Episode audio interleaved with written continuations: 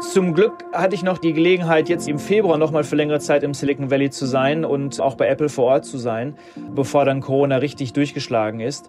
Was man so auf dem Campus hört und wenn man sich auch dort mit Ingenieuren äh, unterhält, es gibt anscheinend eine Einheit, die in Sunnyvale sitzt, also weit ab von dem regulären Apple Campus und äh, die noch nach wie vor an diesem Thema arbeiten. Und bisher war es ja immer so gewesen, dass man sagte, naja, man arbeitet so ein bisschen an Software, die man dann in so einem Auto integrieren kann. Aber tatsächlich geht es wohl weiter. Man hat noch nicht abgeschrieben, dass man tatsächlich vielleicht ein eigenes Auto irgendwann mal auf den Markt bringt. Das ist die Stimme des Fondsmanagers Daniel Kröger. Wie sieht sie aus, die Zukunft von Apple? Das hören Sie jetzt. Damit herzlich willkommen zum Tech Briefing vom 27. August 2020, einem The Pioneer Original. Mein Name ist Daniel Fiene und hier ist Ihr wöchentliches Update zur Digitalisierung. Das ging schneller als erwartet. Apple hat die 2 Billionen Dollar Marke geknackt. Da konnten Sie vor ein paar Tagen im Morning Briefing Newsletter von Gabor Steingart lesen, Zitat, Apple, das wertvollste Unternehmen der Welt, hat seinen Börsenwert seit dem Corona-Tief im März mehr als verdoppelt. Mit einer Marktkapitalisierung von 2 Billionen Dollar stellt das Tech-Unternehmen nun das Bruttoinlandsprodukt der meisten Staaten in den Schatten, darunter Brasilien, Kanada und Russland. Der Unterschied liegt auf der Hand. Apple verfügt über ein funktionierendes Geschäftsmodell, die meisten Staaten nicht. Apple lebt von echten Kunden, die meisten Staaten von der Kreditvergabe der Banken. Soweit Gabor Steingart. Aber wie geht es für Apple weiter? Mit welchen Innovationen will das Unternehmen seinen Wert steigern, um irgendwann die 3 Billionen Dollar Marke vielleicht sogar zu knacken? Welche Probleme könnten Apple ausbremsen? Damit beschäftigen wir uns in diesem Tech Briefing. Und eins kann ich Ihnen schon sagen, es lohnt sich, sich damit zu beschäftigen, denn der Einfluss der Produkte von Apple auf unseren Alltag, wie wir kommunizieren, aber auch wie wir Geschäfte machen, der ist allgegenwärtig. Unser erster Experte, den wir hören, das ist Daniel Kröger. Er ist Portfolio-Manager bei E&L Invest, managt einen globalen Fonds, begleitet Apple seit Jahren und seine Einblicke und äh, welche Zukunftsvisionen er von Apple hat, das teilt er uns jetzt mit. Hallo Daniel Kröger. Hallo Daniel, grüße dich. Jetzt ist das große Ziel, einen Unternehmenswert von 2 Billionen Dollar erreicht. Kommt jetzt die 3 Billionen? Ist das das nächste Ziel von Apple? Ja, ich weiß nicht, ob das, das das, direkte Ziel von Apple ist. Es ist natürlich ein bisschen sportlich. Ich glaube, dass der Aktienkurs natürlich jetzt getrieben durch, durch viele Umstände an den Aktienmärkten natürlich ähm, sehr weit vorausgelaufen ist. Ich glaube, aktuell im Börsenkurs ist sicherlich das Wachstum für die nächsten zwei, drei Jahre schon eingepreist. Ich glaube, es ist schon sehr, sehr sportlich. Da muss Apple erstmal nachlegen mit Zahlen. Ähm, ich denke, da sind wir von der 3 Millionen Grenze noch sicherlich weit entfernt. Lass uns mal auf das internationale Geschäft von Apple schauen. Ähm, wo siehst du da äh, gerade besonders große Herausforderungen? Naja, was mir so ein bisschen Sorgen bereitet, und das ist natürlich auch schwierig so ein bisschen aufzusplitten, wenn Trump das denn wirklich wahr machen sollte und auch WeChat in dem Apple Store verbieten äh, wird, dann wird er das sicherlich ja erstmal zunächst einfach in den USA umsetzen können. Ich kann mir nicht vorstellen, dass seine Handreiche so weit geht, das komplett äh, für Apple durchzusetzen, dass es im weltweiten Apple Store verboten wird. Nichtsdestotrotz, die Implikation wird natürlich die sein, dass dem Chinesen sicherlich das WeChat deutlich mehr wert ist, als ähm, ein iPhone zu besitzen. Und ich könnte mir gut aus vorstellen, dass es auch dann Implikationen hat, dass sich Chinesen grundsätzlich weniger iPhones kaufen werden. Und ähm, ja, da muss man mal gespannt sein, wie sich das vielleicht in den Zahlen bemerkbar machen wird. Das heißt, Apple befindet sich da auch mittendrin in dem äh, geopolitischen Disput zwischen den USA und China.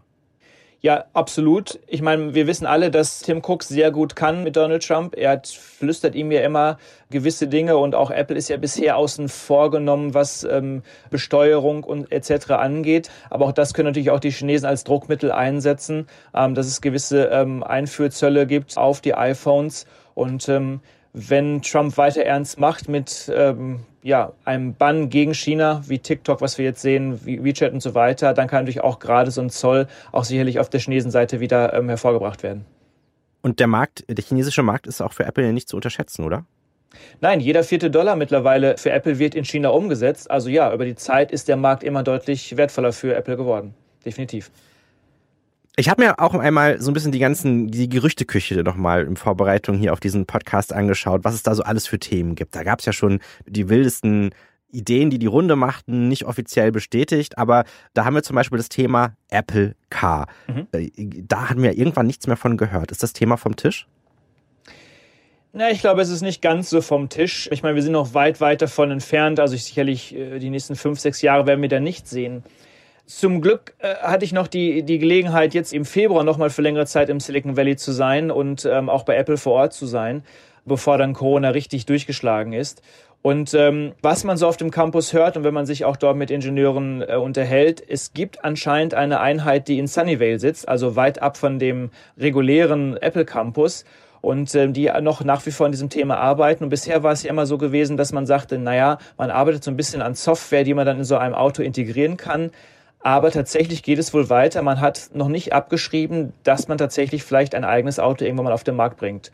Und nach wie vor fahren in Kalifornien auch Autos rum, die entsprechend Testkilometer machen, um natürlich auf diesen Daten auch entsprechend dann ähm, für die Algorithmen zu lernen. Den zweiten Teil meines Gesprächs mit dem Finanzexperten Kröger hören Sie gleich. Für den umfassenden Blick hören wir jetzt auch nochmal eine journalistische Stimme, nämlich die von Richard Gutjahr. Wir schauen ja hier im Tech Briefing immer wieder auf die Tech-Giganten aus dem Silicon Valley und er taucht jetzt mit uns noch einmal in die Zukunft von Apple ab. Aber wir diskutieren auch die aktuellen Herausforderungen. Hallo Richard. Hallo Daniel. Lieber Richard, wir haben ja, seitdem wir zusammen hier podcasten, viel über die großen Tech-Unternehmen gesprochen. Gleich am Anfang über Microsoft, über Facebook, Amazon, zuletzt jetzt über TikTok. Aber über einen Giganten, da haben wir bislang noch gar nicht geredet, ne? Und das ist Apple. Na, endlich, Daniel. Und ich habe mich so zurückhalten müssen all die Jahre. Ja, man muss ja wirklich dazu sagen, du hast dir weltweit einen Namen gemacht, weil du bei Wikipedia als der erste Besitzer eines äh, iPads gelistet bist. Und ansonsten bist du auch schon sehr lange äh, Kunde. Das stimmt. Äh, meinen ersten Mac hatte ich im Jahr 1986. Das war zwei Jahre nachdem Steve Jobs ihn überhaupt erst in den USA vorgestellt hatte. Ich war damals 13 Jahre alt und obwohl ich mittlerweile ein paar Apple-Aktien auch in meinem Depot habe, wünschte ich, ich hätte sie mir damals schon gekauft. Oh ja, gerade bei den Aktien ist ja eine Menge passiert. Gerade in den letzten Monaten das Erreichen der zwei Billionen Dollar Marke an der Börse. Parallel dazu gibt es auch eine wachsende Allianz aus Tech- und Software-Companies, die sich zusammentun, um gegen die Marktmacht von Apple anzukämpfen. Wie kommt das alles auf einmal? Ist das Zufall? Ja, das ist eine irre Ausgangslage, da hast du recht. Es ist tatsächlich äh, im Moment ein unerklärlicher Erfolg an der Börse, der im Grunde genommen durch nichts gedeckt ist und auf der anderen Seite eben das Undenkbare, nämlich Firmen, die es wagen, sich gegen die Regeln, gegen das Diktat von Apple aufzulehnen und das ist nun wirklich ein unerhörter Vorgang. Das gab es so noch nie. In der Tech-Szene kam so etwas bislang immer einem technischen K.O. gleich oder um es etwas dramatischer auszudrücken, wer sich mit Apple anlegt, begeht wirtschaftlichen Selbstmord. Okay, also lass uns die beiden Dinge mal der Reihe nach betrachten. Du sagtest, dass dieser Run auf die Aktien im Grunde genommen durch nichts gerechtfertigt ist. Wieso? Naja, weil sich an den Fundamentaldaten bei Apple in den letzten Jahren eigentlich kaum was geändert hat. Die sanfte Verlagerung weg vom iPhone, das ja immer die Cash-Cow von Apple war und nach wie vor noch ist, das vollzieht sich jetzt seit einigen Jahren. Da gibt's aber keine spektakulären Zuwächse und die sind auch nicht in Sicht. Ähm, das geschieht eher so schleichend. Womit Apple tatsächlich überrascht hat, war das letzte Quartal. Damit hat keiner gerechnet, dass trotz Corona also die Zahlen so gut sind. Es war in der Tat das beste Ergebnis äh, von Apple in diesem sonst doch eher saisonal schwachen Geschäftszeitraum. Weihnachten ist einfach noch zu weit weg und das alte ist schon sozusagen eingepreist. Aber da haben die erstaunlich gute Zahlen hingelegt. Nur so toll waren die Zahlen dann auch nicht dass das also einen derartigen Ausverkauf an Apple-Aktien rechtfertigt, wie wir das gerade sehen. Da, da muss ich aber nochmal nachhaken. Wenn das die Fundamentaldaten nicht hergeben, wie erklärst du dir dann diese Rekordzahlen? Psychologie. Also ganz einfaches Beispiel. Mit den letzten Quartalszahlen hatte Apple ja nämlich ja nicht nur Zahlen vorgelegt, sondern ganz überraschend auch noch einen Aktiensplit angekündigt. Will heißen, wer heute, sagen wir mal, 10 Apple-Aktien besitzt, der hat nach diesem Split, der dann in einer Woche am 31. August vollzogen wird, dann plötzlich 40 Apple-Aktien im Depot. Also aus 10 macht 40 leider nicht zum gleichen Wert, sondern der Wert jeder einzelnen Aktie viertelt sich dann auch entsprechend. Ich wusste, da war ein Haken dran. Ja, Apple ist auch fies, ne? okay, aber wieso machen Sie das? Ähm, Psychologie. Also die Aktie, die kommt einem tatsächlich dann auch nicht mehr so teuer vor, obwohl sie nach wie vor genauso teuer ist. Ne? Aber sie ist eben erschwinglicher. Gerade für Kleinanleger ist das besonders interessant, denn wer will sich schon eine halbe Apple-Aktie ins Depot legen? Und wenn du dir heute zum Beispiel, äh, sagen wir mal, eine Tesla-Aktie oder eine Amazon-Aktie kaufen willst, dann musst du für eine Aktie, also einen einzigen Anteilsschein, 1500 beziehungsweise 3000 Euro quasi hinlegen und für das gleiche Geld kriegst du in Zukunft eben 15 respektive 30 Apple-Aktien. Das fühlt sich einfach irgendwie wertiger an. Das ist die Denke dahinter. Und übrigens, Apple hat das äh, nicht zum ersten Mal gemacht, sondern schon viermal in seiner Konzerngeschichte. Das war 1987 zum ersten Mal, im Jahr 2000 dann das zweite Mal, 2005 und zum letzten Mal vor sechs Jahren im Jahr 2014. Da gab es einen äh, sensationellen Umtauschkurs pro Aktie hat man dann sieben Papiere bekommen. Das hat dem Kurs nicht geschadet, ganz im Gegenteil, der ging danach immer schön weiter bergauf. Okay, das sind jetzt erstmal rechnerische Ansätze, die haben ja mehr was mit der Wall Street zu tun als mit dem Unternehmen selbst. Wieso sind die Anleger überzeugt, dass es Apple in den nächsten Jahren besser gehen wird als vielleicht dem Rest der Tech-Industrie? Naja, wir alle sitzen ja schon wie auf Kohlen und warten auf das neue iPhone, das nach Jahren der, wie soll man sagen, ja immer eher kleineren inkrementellen Verbesserungen, hier mal eine neue Kamera und da mal ein bisschen mehr irgendwie, keine Ahnung, Touch. Elemente oder so etwas. Ähm, diesmal tatsächlich wird es ein echtes neues iPhone geben, ähm, und zwar ein 5G iPhone. Und allein, was dieses 5G bedeuten wird, darüber sollten wir überhaupt mal alleine eine neue Folge machen, äh, Daniel, weil ich habe den Eindruck, dass viele Menschen total unterschätzen, was mit 5G da alles auf uns zurollt. Da hast du auf jeden Fall recht. Lass uns einfach mal in den nächsten Wochen eine 5G-Folge hier im Tech Briefing einplanen. Das ist wichtig, glaube ich. Wunderbar, glaube ich auch. Aber ähm, klar, also es wird durch dieses wirklich neue Stück Technikgeschichte sicherlich einer, wenn nicht gar der beste iPhone-Launch in der Geschichte des iPhones überhaupt werden. Da äh, sind sich eigentlich alle Analysten einig. Und dann hat Apple ja noch was anderes angekündigt, nämlich äh, in Zukunft seine Chips für alle seine Geräte selber bauen zu wollen. Also bei iPhone, mhm. iPad und auch Watch macht das Apple schon. Also die designen die Dinger selber und lassen sich dann nicht mehr von irgendwelchen Drittfirmen oder so etwas äh, beliefern. Und, und jetzt kommt eben sozusagen also der Megahammer Sie schmeißen auch Intel und andere Chipbauer und Lieferanten aus ihren Geräten, machen in Zukunft alles selber, also alles unter, unter der gleichen Haube. Und so eine, wie soll man sagen, Unabhängigkeit, so eine Dominanz, also alles, Hardware, Software, Chipdesign, alles unter einem Dach zu haben, das hat kein Tech-Unternehmen sonst also so im Griff. Das hat kein Google, kein Microsoft, auch Samsung kann das nicht bieten. Und deswegen kann man davon ausgehen, dass Apple seine Marktmacht in Zukunft sogar nicht nur verfestigen, sondern sogar noch ausbauen kann. Womit wir schon beim zweiten Thema sind, über das wir reden äh, wollten, nämlich der Palastrevolution der Softwareunternehmen, die bislang alle Apple die Treue geschworen haben und jetzt auf einmal einen Aufstand suchen. Was genau ist da passiert? Ja, es ist so ein bisschen wie Game of Phones, würde ich fast sagen. ähm, spielst du Fortnite? Ähm, nein, nicht wirklich. Äh, gut, also bei Fortnite, äh, da äh, geht's im Grunde genommen darum, du wirst auf einer Insel ausgesetzt, das ist so ein bisschen ähnlich wie bei den Hunger Games und äh, dann musst du dort quasi, also entweder in Gruppen oder auch alleine, gegen alle anderen Mitspieler antreten und sich, die, die schlagen sich dann alle die Schädel ein oder knallen sich ab oder sonst was. Am Schluss bleibt einer übrig und der hat dann gewonnen. Weltweit spielen tatsächlich 350 Millionen Menschen dieses Spiel, sind regelrecht süchtig. Ich musste danach. so ein bisschen an Twitter denken, ehrlich gesagt. Ist das bei dir so? ja, ja. Ja, gut, okay, wenn es schön macht. Egal. Aber ähm, das sind tatsächlich 350 Millionen Menschen, äh, die Fortnite äh, gegenseitig, also sich gegenseitig dort abknallen jeden Tag. Und damit ist das nicht das erfolgreichste, aber eines der erfolgreichsten Online-Spiele seit jeher. Und das ist tatsächlich so ein Ding, ne, das hat, hat man nicht alle alle, alle Jahre mal, sondern äh, 30 Jahre gibt es nun die Firma Epic Games und jetzt haben sie so einen Knaller hingeliefert. Die haben mit Fortnite tatsächlich äh, so eine Art Jackpot geknackt. Ja, und äh, mit dem Jackpot kommt natürlich viel Geld und mit dem Geld viel Begehrlichkeiten. Ja, und genau dieses Geld äh, muss sich Epic Games auch tatsächlich teilen. Also das, was die goldene Henne Fortnite täglich macht, äh, da möchte Apple auch einen Schnitt von abhaben und das nicht so knapp. Genau.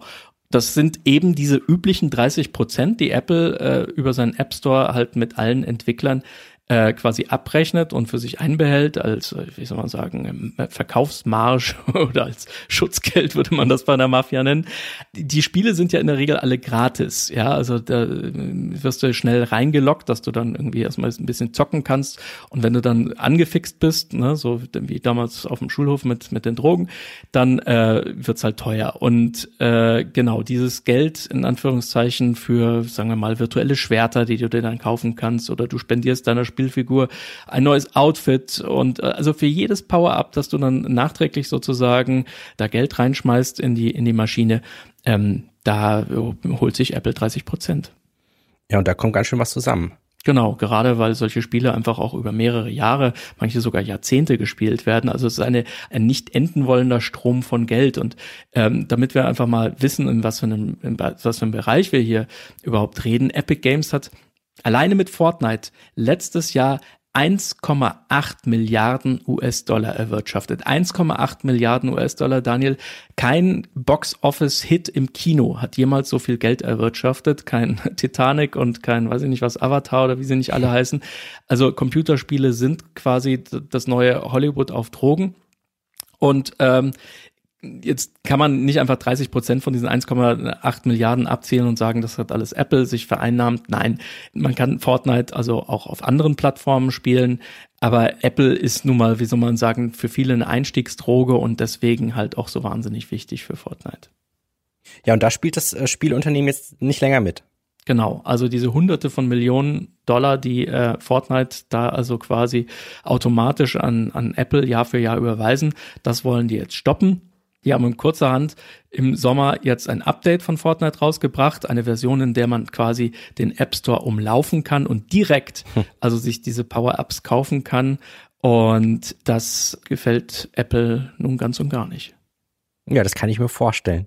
Ja, also normalerweise wäre jetzt also hier schon irgendwie der Krieg erklärt worden und genau so kam es dann nämlich auch äh, zu einer Art Epic Showdown. Apple hat Epic Games eine Frist gesetzt, um diese Funktion zurückzunehmen, also dass man sich da quasi am App Store vorbei irgendwie äh, bezahlen lassen kann und die hat Epic Games verstreichen lassen.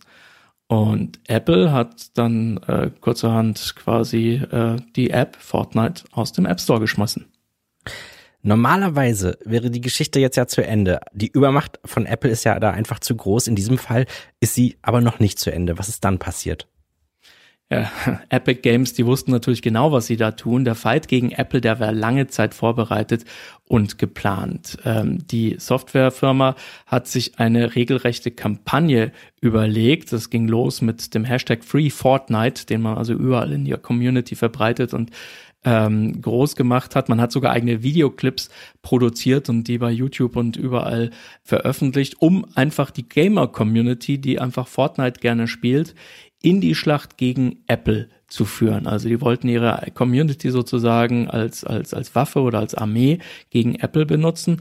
Und einer dieser Clips, den Fortnite gedreht hat und äh, auch äh, im, im Netz äh, streut, der basiert ausgerechnet auf einer Apple-Reklame, und zwar der legendären Apple Super Bowl TV-Reklame, die im Jahr 1984 für Furore gesorgt hat. Ridley Scott hat den gedreht und da sehr aufwendig und nur gab's oder gibt's jetzt einen Rollentausch. Der Böse ist nicht wie damals in dem Apple-Spot IBM, sondern der Böse ist jetzt Apple, gegen den sich die äh, rebellischen Fortnite-Spieler nun auflehnen.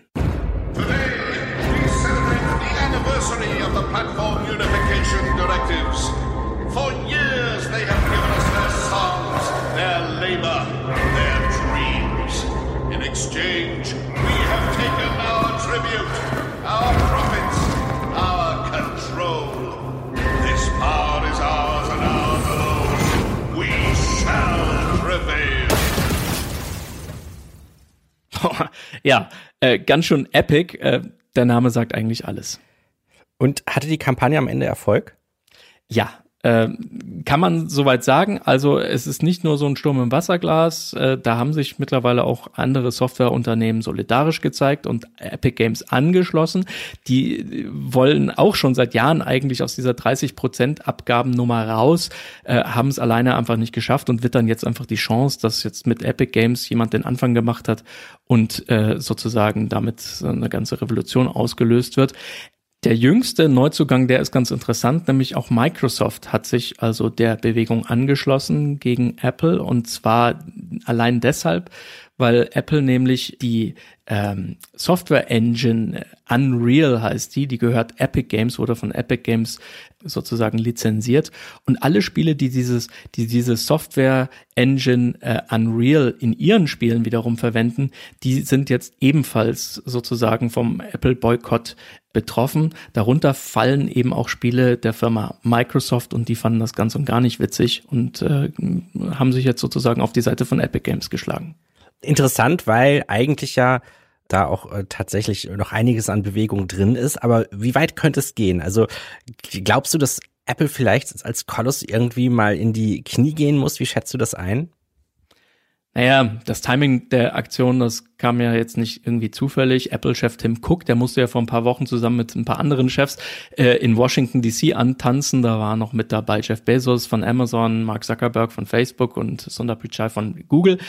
Ja, und die mussten eben vor den US-Abgeordneten, Kongressabgeordneten Rede und Antwort stehen um die Frage, haben diese Tech-Firmen aus dem Silicon Valley nicht inzwischen eine fast schon monopolartige Marktmacht entwickelt? Muss man diese Konzerne nicht besser regulieren oder gar zerschlagen? Und in einer dieser Befragungssituationen hören wir mal rein. Ähm, da hören wir tatsächlich, wie Tim Cook von Apple von äh, den Kongressabgeordneten gegrillt werden, gerade auf die Frage, ob sie mit dem App Store nicht tatsächlich die Entwickler irgendwie ähm, ja, ausnutzen. We treat every developer the same. We have open uh, and transparent rules. It's a rigorous process. because we care so deeply about privacy and security and quality, we do look at every app before it goes on. Uh, but those apps, those rules apply evenly to everyone. Ja, der Apple-Boss sagt hier im Grunde genommen, dass die Regeln für die Entwickler äh, die ihre Produkte über den App Store einbieten, dass die für alle gleich sein. Und das ist natürlich glatt gelogen, denn es gibt Unternehmen, mit denen hat Apple ein paar Sonderdeals, die zahlen nämlich äh, nischt beziehungsweise weniger Abgaben an Apple, obwohl sie genauso eigentlich unter die 30 Prozent Regelungen fallen müssten. Äh, Netflix ist da mit dabei, Amazon Prime steht in Verdacht, da einen geheimen Deal mit Apple direkt zu haben. Also das macht die Position von Apple deutlich schwächer und vor allem natürlich auch unglaubwürdiger. Das heißt, was glaubst du, wer geht als Gewinner vom Platz? Äh, letztlich glaube ich, dass die äh, Softwareunternehmer den kürzeren ziehen werden. Dafür ist Apple einfach schlicht und ergreifend zu groß. Washington ist zurzeit auch zu sehr mit sich selber beschäftigt, als dass da jetzt in den nächsten Monaten irgendeine wirksame Regulierung noch kommen könnte. Also glaube ich nicht. Kann natürlich passieren, aber die Gefahr ist eher gering. Und eines darf man nicht vergessen. Die Macht liegt ja immer bei der Plattform und nicht beim Entwickler. Und wenn sich gleich zwei Plattformen zusammentun, denn es ist ja nicht nur Apple, gegen den äh, Fortnite da kämpft, sondern auch Google. Die bestehen nämlich ebenfalls auf ihre 30 Prozent. Das vergessen immer alle zu schreiben, dass Google genau das Gleiche macht wie Apple. Aber Apple und Google haben sich hier tatsächlich gegen die Softwareunternehmen verbündet und zusammengetan, weichen da wirklich kein, kein äh, Bit von ihrer Position ab. Und ich, also wer, wer wird Apple und Google zusammen jemals in die Knie zwingen? Ich kann mir das nicht vorstellen. Ich habe auch tatsächlich mal so eine Rechnung von Apple gesehen, ähm, wo sie gesagt haben, ja, hier mit diesen Einnahmen, die wir, diesen 30 Prozent Einnahmen, die wir dort erzielen, wenn man da mal die, unsere ganzen Unkosten rund um das Ökosystem mit reinrechnet, da bleibt gar nicht so viel Gewinn von übrig.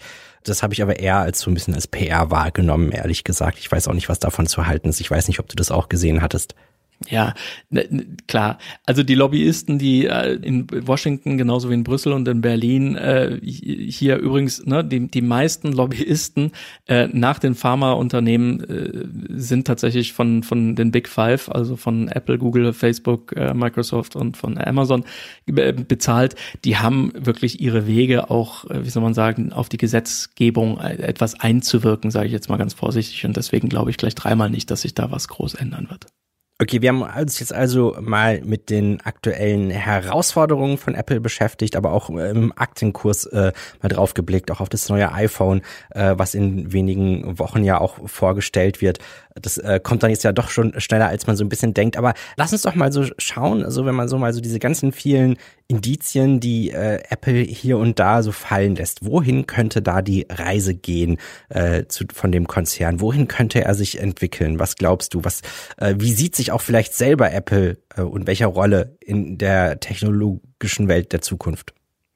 Ja, es ist immer ein bisschen schwierig, über die Zukunft zu spekulieren. Ähm, allerdings äh, wage ich da doch eine vorsichtige Prognose. Ich glaube, das nächste, was wir jetzt sehen werden, nachdem jetzt also quasi das Weihnachtsgeschäft mit den iPhones und den neuen Apple-Computern mit den eigenen Chips vorgestellt worden wird, ist, dass sie ihre Services bündeln werden. Das heißt also, sie versuchen quasi alles äh, quasi unter eine Haube zu bekommen. Nehmen wir an, du bist Gamer, dann kannst du dir also das Gaming-Paket bei Apple holen und dazu noch Music zum Beispiel.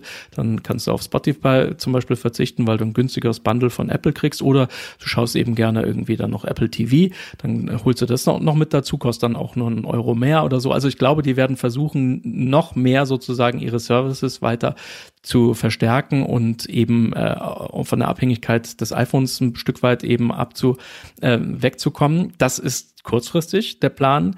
Mittelfristig, glaube ich, werden wir spätestens in fünf Jahren tatsächlich die legendäre Brille erleben von Apple. Mhm. Äh, es soll da schon Verträge mit Zeiss geben und dann werden immer mehr Firmen rund um äh, Augmented Reality also eingestellt. Alleine die Augmented Reality Mannschaft, die in Cupertino sitzt, soll mittlerweile auf 1000 Leute angewachsen sein.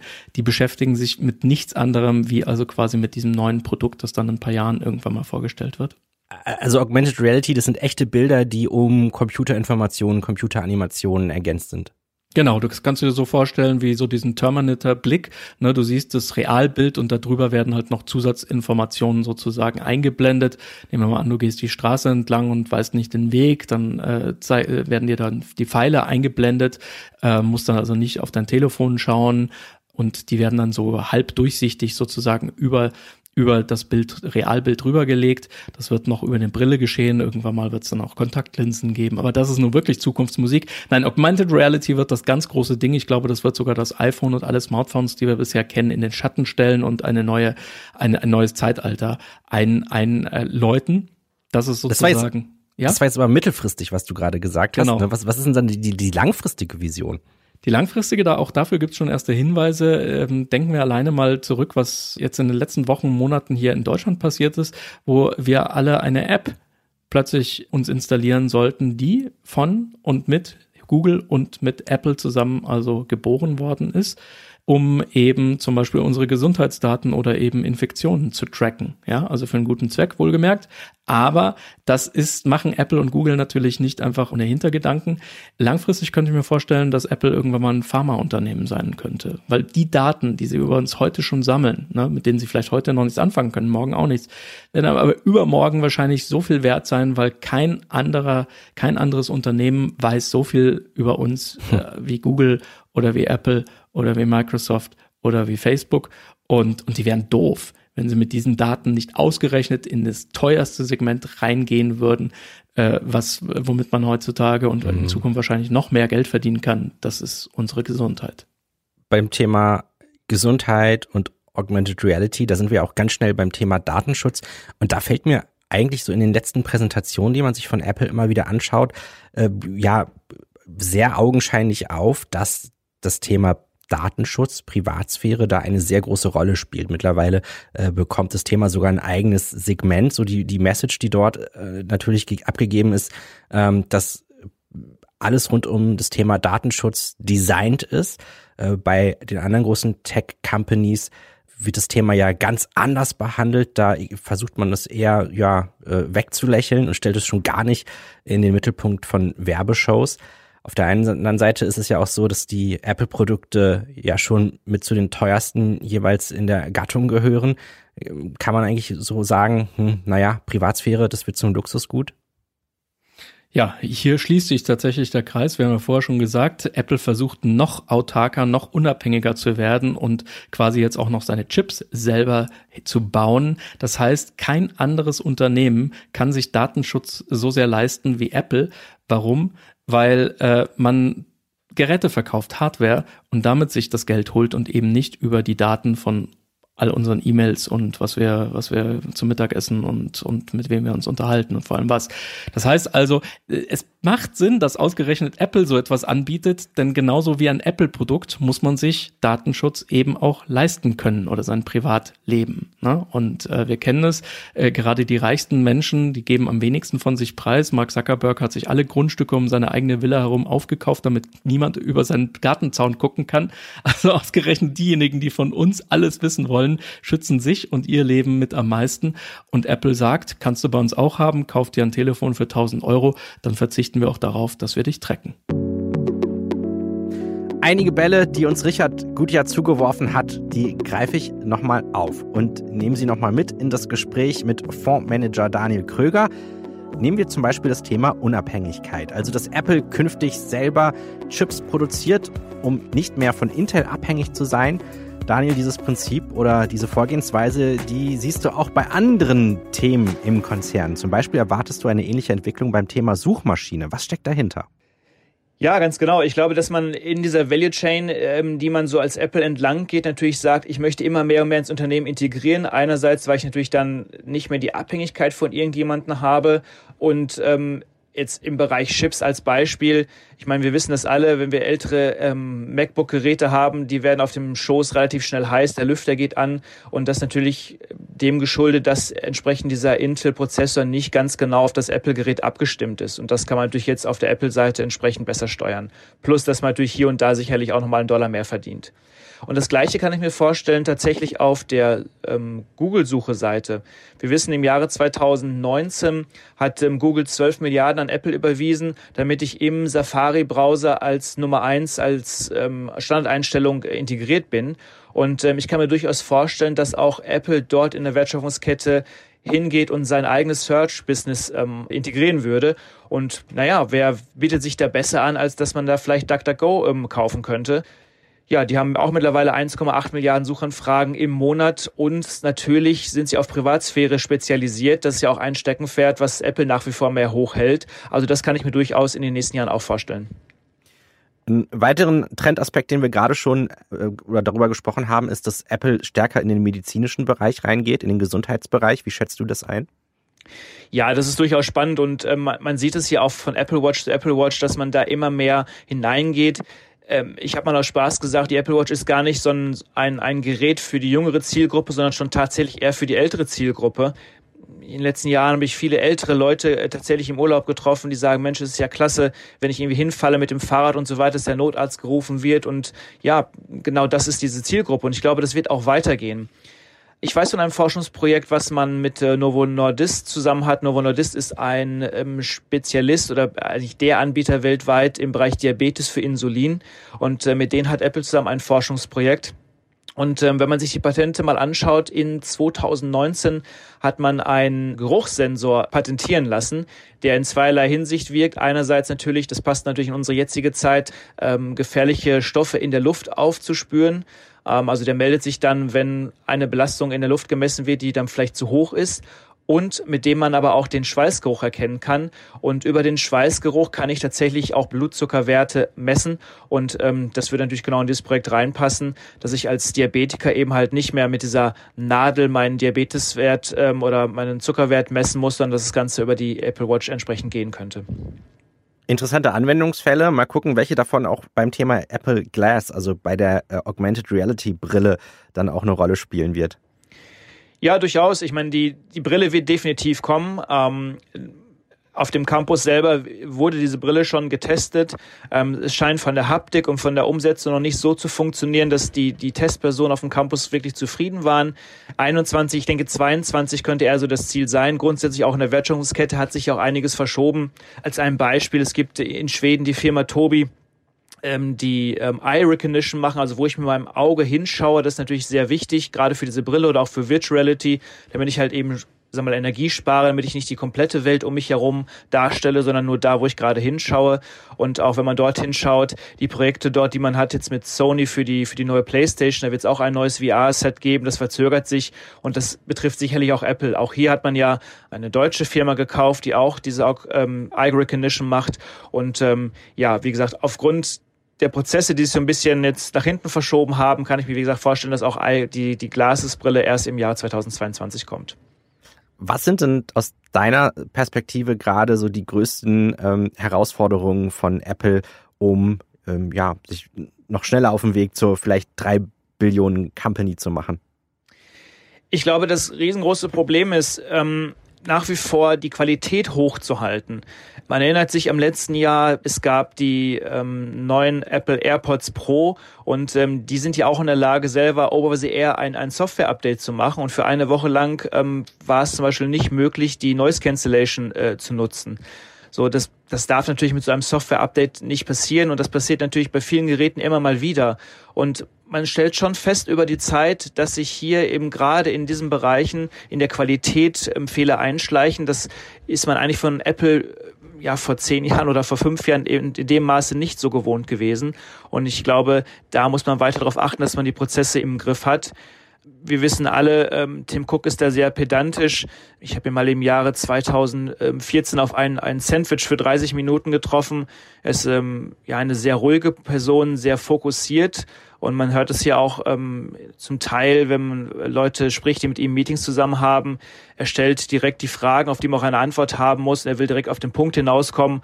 Und ja, wenn man diese Fragen oder die Antwort nicht parat hat, dann kann man dieses Meeting auch schnell verlassen. Also er ist schon sehr pedantisch und ähm, ich denke, dass er auch da, wie gesagt, den, den Fokus nach wie vor dann nun auf den Bereich legt, um die Qualität hochzuhalten. Und das ist die größte Herausforderung eigentlich. Ja, und plus natürlich, dass man sicherlich politische ähm, Gegenwind natürlich bekommt. Man hat es jetzt bei der Anhörung ähm, gemerkt. Zwar ist Apple dort sehr, sehr gut bei weggekommen, aber der Fall Epic zeigt natürlich jetzt auch, dass gerade Diskussionen um einen, über einen Apple Store, über die 30 Prozent Gebühren, die Apple dort nimmt, natürlich größer werden. Und da muss natürlich auch gespannt bleiben, wie sich das vielleicht auch in der Zukunft irgendwie ändern wird.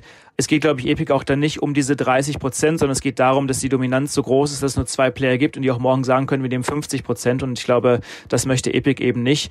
Und wenn man ganz ehrlich ist, verhindert das auch tatsächlich ein wenig Innovation. Und ähm, ja, die Frage bleibt, wie auch da politisch das Ganze gesteuert wird. Da muss es sicherlich neue Regeln geben und die wird es auch sicherlich geben. Dann ist die Frage, wie sehr da auch Apple betroffen ist. Soweit unser Blick auf die Zukunft von Apple. Kommen wir jetzt nochmal auf die High- und Lowlights der Woche. Mein Highlight der Woche, Google arbeitet an einigen neuen Funktionen für seinen Kartendienst Maps und die gefallen mir sehr. Wälder werden künftig besser dargestellt. Auch können wir künftig sehen, wie breit Straßen oder Gehwege sind. Das hilft bei der Barrierefreiheit. Worauf ich mich aber besonders freue, und darauf müssen wir auch gar nicht mehr so lange warten, Ticketpreise sollen künftig auch direkt in Google Maps angezeigt werden. Nicht nur die Öffnungszeiten. Das ist sehr praktisch.